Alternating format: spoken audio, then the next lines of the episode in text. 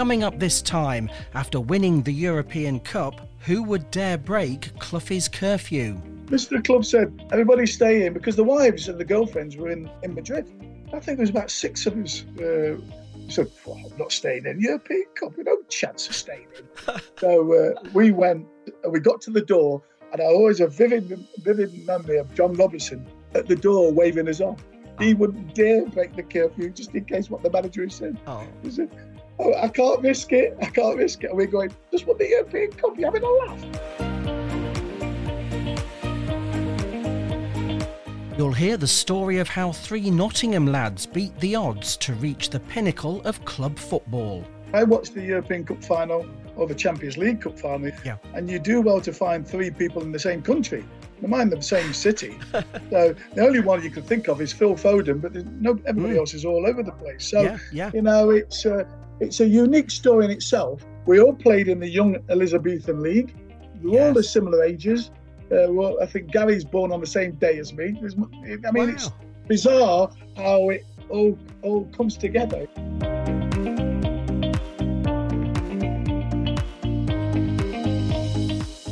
And the story of the career defining advice from Brian Clough.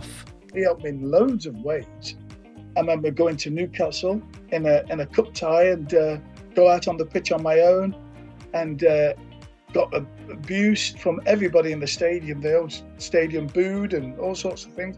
And I went back to him and said, uh, Boss, I don't think I can play tonight. And he did look me straight in the eye and said, You're playing. And he goes on to explain why I'm why are you playing? He said, you came here because you've got the ability to play in my team. So don't let these people around here dictate to you, else you're not going to make a footballer. You're not going to make a career. So from that day on, I always thought, well, the manager said this, so it helped me. It kept me in good stead for the anything that they threw at me in a football field from then onwards. All that and many more stories coming up on this latest Cloughie podcast. Hello, I'm Marcus Alton from the tribute website brianclough.com, and you're listening to the Green Jumper podcast. And my guest today is a man who was an integral part of Brian Clough's European glory years, and apparently once gave Cloughie a kiss on the cheek. It's a warm welcome to Viv Anderson. I'm pleased to be on, Marcus. Thanks for inviting me. That's all right. Now, of course, you have a starring role in in a new documentary called Local Heroes, which we'll, uh, we'll we'll chat about, and you're going back to your roots in Nottingham. But I've got to ask you about that that kiss. I understand it was after you'd left Forest and you were with Sheffield Wednesday. Yes, I was a captain of Sheffield Wednesday, and Forest played at uh, Hillsborough, and um, as as a tradition, the captain always takes the team out for the warm up. But I hated warm up, so I was only literally out there for literally five minutes. I'd take them out and have a run, and then go back into the dressing room. As I'm coming off the pitch, Mr. Clough is sat on his own in the dugout, and there's lots of Sheffield Wednesday fans around the dugout. Yes. So as I'm walking, I said, "Hello, Mr. Clough," and he goes, "Come here, young man." I went, "Well, I've got to get in now. It's a game today." He goes, come here. So I go over. I'm hopeless at the accent anyway. So that's great. So I go over. I go over, and he says, "Give us a kiss." So I had to kiss him on the cheek, and scampered down the the, uh, the tunnel to get to the dressing room as quick as I could. So uh, everybody went, "Yeah!" in the in the dugout, in the uh, in the stands. Yes. Saw it. So. Oh, so he still felt warmly towards you. Yes, yes. Yeah. Now, now his, his first match as Forest boss was an FA Cup replay at Spurs, but um, I think you were left out of the squad which travelled down for that match, even though you'd played in the first game. Did you yeah. fear at that stage that maybe the writing was on the wall for you? They're my words entirely. Yeah, the writing's on the wall because, um, as you say, I played in the game, came off with 10 minutes ago with cramp, and the door burst open uh, Mr. Clough walks in and says, I am the new Nottingham Forest manager. And the replay, which was on the, the Wednesday, uh, there's a team sheet gone up. Have a look at it and see if you're on the list. And I wasn't on the list. But a lad called Tony Woodcock was on that list, and he wasn't in, even in the 15 or 16 or the, the top 100 of that club at the time. and uh, so we thought, oh, somebody's realised I'm a decent player. So Tony's going to going to London. But it turns out to be. He ended up cleaning his shoes and doing all sorts of yes. menial tasks while he was down there. But uh, for his first interje- interjection into Nottingham Forest, I thought, as you rightly say, the writing's on the wall. I, I think I'm out of this club. But you did get in the side, uh, obviously with with John Robertson, Tony, as you mentioned, Martin O'Neill, Ian Bowyer, who were already at the club uh, when Clough arrived, yeah. and and having watched you play, you know, in the late seventies, you, you seem to be a, ahead of your time, really, as a, an attacking fullback, maybe what we'd call a a wing back th- these days. Did Brian Clough encourage you to go forward? First and foremost, he says your job is to keep the ball out of my net. So whatever it takes, you keep that ball out my net. Now, if you can affect the game going the other way, mm. it's a bonus to us. But remember, fundamentally, you are a fullback who needs to defend. So uh, I was encouraged to get forward, but if my defensive uh, failures came to the fore, I would know very, very quickly. yes, yeah. You played alongside Kenny Burns, of course, uh, in defence, who Brian uh, often referred to as Kenneth. Did he call you yeah. Vivian? No, he never no. called me Vivian. um, no. I was happy if he called me anything, but he, he called me by he'd call me Viv. Yeah. Uh, yeah. But uh, yeah. no, it, um, he was all right. Didn't have that. a nickname for me. No. Yeah, he was all right. No. Well, you, you went on to play for Arsenal and, and Manchester United. And uh, how did the preparations for matches under Cloughie differ from the preparations at those other clubs you went to? Well, I, I went to, as you rightly said, I went to Arsenal from Manchester United. I went when everybody left. Then there was only, there was only myself, and I think Ian Bowyer left. I think John Robertson left. Kenny Burns left. Tony Woodcock left. They all they all went in different times. Yes. So um, I'd go to the Arsenal, and with first game at Arsenal, there was a big dossier on the players you're playing against, the the formation, this, that, the other. Yeah. We never had anything like that. Mr. Clough would come in maybe five to three. You'd probably see, wouldn't see him in the week, and five to three, he'd come in and he'd pick a ball up and say to me or Larry Lloyd or Kenny Burns, "You pass it to him because he can play and you can't." Some things like that. So yeah, yeah. he made it very, very simple to play under him, but very enjoyable at the same time. Yeah. Now, in this feature length documentary, Local Heroes, um, you join Tony Woodcock, Garry Birtles uh, as well in, in telling the story of basically how three Nottingham lads beat the odds to reach the, the pinnacle of football and, and, and worldwide fame, really. What was it like for you going back to, to the Clifton estate in Nottingham where you grew up? First and foremost, you've got to remember I looked. I watched the European Cup final mm. or the Champions League Cup final. Yeah. And you do well to find three people in the same country.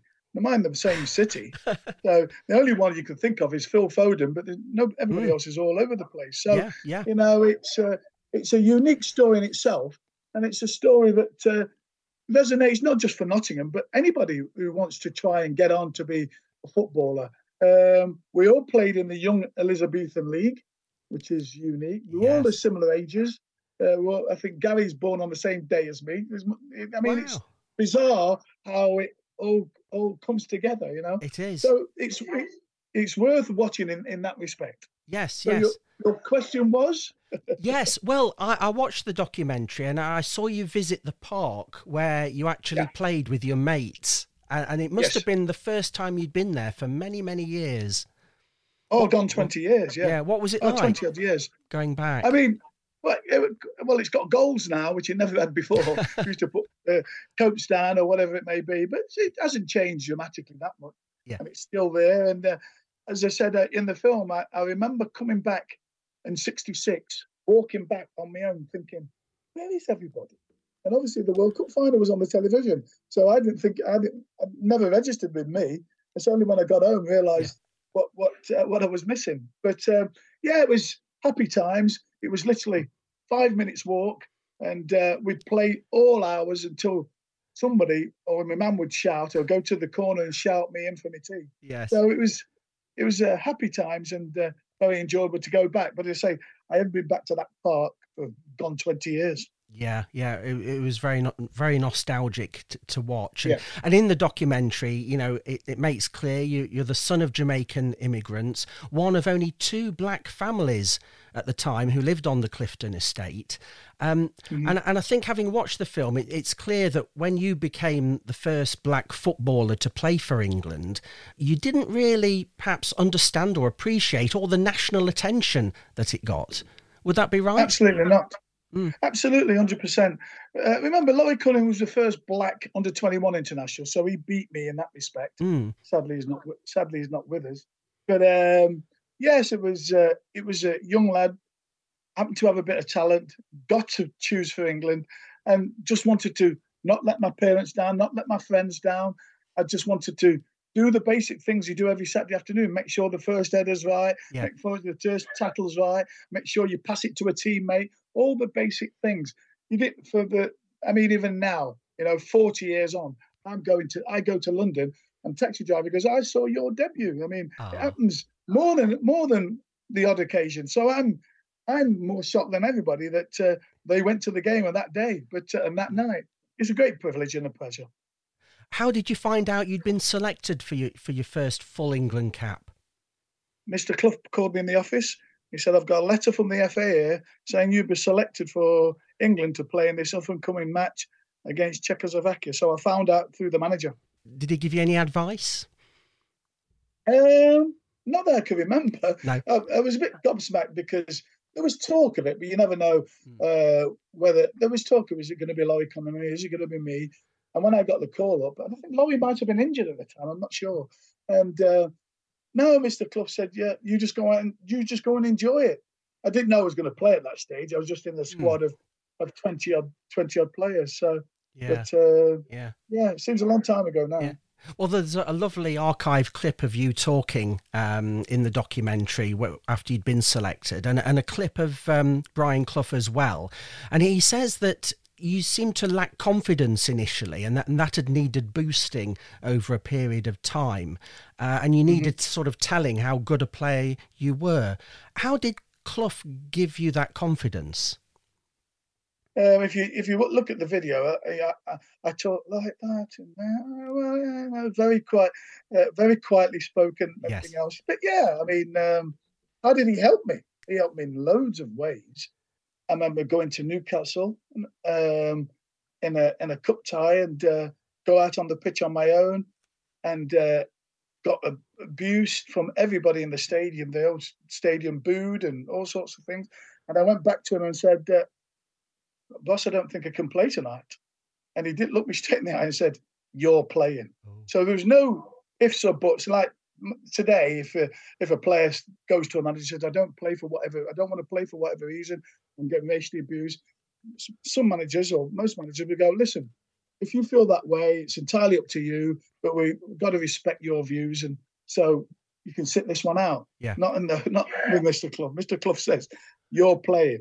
And he goes on to explain why I'm why you're playing. He said, You came here because you've got the ability to play in my team. So don't let these people around here dictate to you, else you're not going to make a footballer. You're not going to make a career. So from that day on, I always thought, well, the manager said this, so it helped me. It kept me in good stead for the anything that they threw at me in a football field from then onwards. Yes. You just got to get on with it and do your best you can and prove everybody in the stadium or the, the, the minority that you can play. Exactly. And when Forest played in Europe, not the Liverpool match, obviously that was here, but uh, abroad, is it right that you were among the players to, to break a curfew uh, at night and perhaps nip out for a few drinks? That was that was after we'd won the European Cup. Ah, I think you're entitled to go out after that. Mr. Clough, Mr. Clough said, everybody stay in because the wives and the girlfriends were in in in, in Mm. Madrid. Right. And uh, there was, uh, I think there was about six of us. We said, well, I'm not staying in European Cup. We no chance of staying in. so uh, we went. and We got to the door, and I always have vivid vivid memory of John Robertson at the door waving us off. He Oh. wouldn't dare break the curfew just in case what the manager had said. oh, He said, oh, I can't risk it. I can't risk it. And we're going, forget it. You go be in a better position. Just won the European Cup. You're having a laugh. So, uh, it was uh, quite quite funny as happens. But uh, yeah, did yeah, you have, did, was, did you have a good night? Yeah, what I can remember. Yeah, it was a long time ago. Yeah, no doubt, no doubt we would have done. Yes. Yeah. Now you scored some wonderful long range goals in your career. There was that a wonderful thirty-yard strike, I think it was, against AEK Athens in the European Cup. Uh, a, Yeah. a couple I remember I watched against uh, Middlesbrough, uh, and Cloughie said they were the best brace of goals by one player he'd ever seen at that time. Um, what was your favourite? My favourite. Oh, you won't get that on, on camera. And Hmm. We played we played Everton away in um, on a league match, I think it was. Ah, at Goodison Park, and uh, I hit one with the outside my boot, and it curled in the corner like Roberto Carlos, a bit like oh, that. yeah. Um, yeah. So yeah. I, I- didn't score that many, but I do remember those. I must admit. You you played for Brian Clough. You played for Alex Ferguson. Who was the best in your opinion? Oh, listen, they're, they're both fantastic, fantastic managers, uh, and I get asked this question all the time. They they um, they demand respect, and as a player, I don't know any player that um, that uh, disrespects the manager. Maybe Roy Keane is the only one with Sir Alex. they never got on after a while, Yeah. but um, but uh, they played football in the right way, uh, very entertaining. You know, sometimes counter counter attack stuff, but uh, you you, you defend properly, you do the right things, and you uh, you conduct yourself in the right manner. Yes. Um, but I would I would say if I had to choose between both of them, I mean I had fantastic time at Manchester United, um, but Forest what they achieved at that time, um, coming from nowhere to win the league, a bit like Leicester, the, the scenario of Leicester, how they got on to win the league.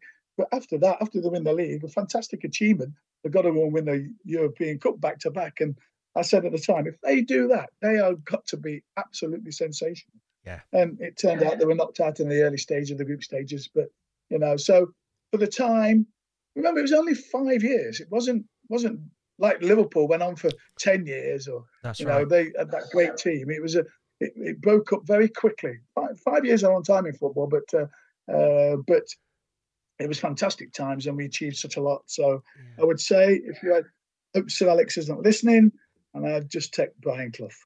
Yeah, yeah. Well, I remember seeing you at Brian's memorial service um, and at the unveiling of the statue in Nottingham in uh, 2008. Uh, and that, Yeah. that unveiling was a special day, wasn't it? With You were there with former players and Brian's family as well. Yes, that's right. Yeah, yeah, and it's it's a fantastic tribute. He's done such a lot for the for the city. Um, I mean, you look at back at the uh, footage and, and watch the uh, uh, Man City uh, bus uh, ceremony. Nowhere near as as packed as at Nottingham one. I looked at the Nottingham as you come down uh, the square in Nottingham. You just go, wow! The sea of red red was incredible, and that was that memory will stay with me forever.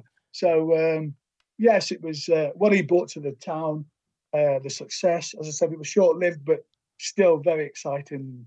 Everybody still talks about it now, forty years on. We've Yeah. got that many reunions; it's frightening. yeah.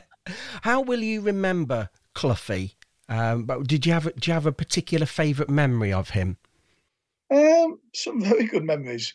Um, as I said, for the reasons as a young black player starting off in football, gave me my debut. Um, all the things that uh, you think would help you throughout your career, he was sensational for me. He, he took all the things you might worry about out of the equation. You're playing because of this, that, the other.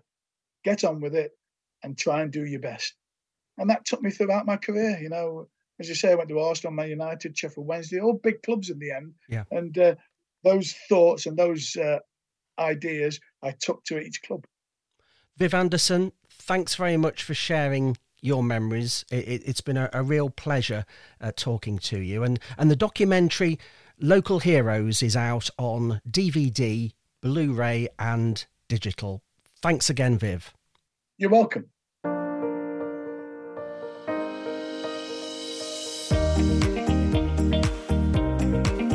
And thanks to you for listening. Don't forget you can see more Cloughie stories on the Tribute website brianclough.com, raising money for the types of good causes that Cloughie supported. I hope you can join me again soon for more memories of the great man in the green jumper.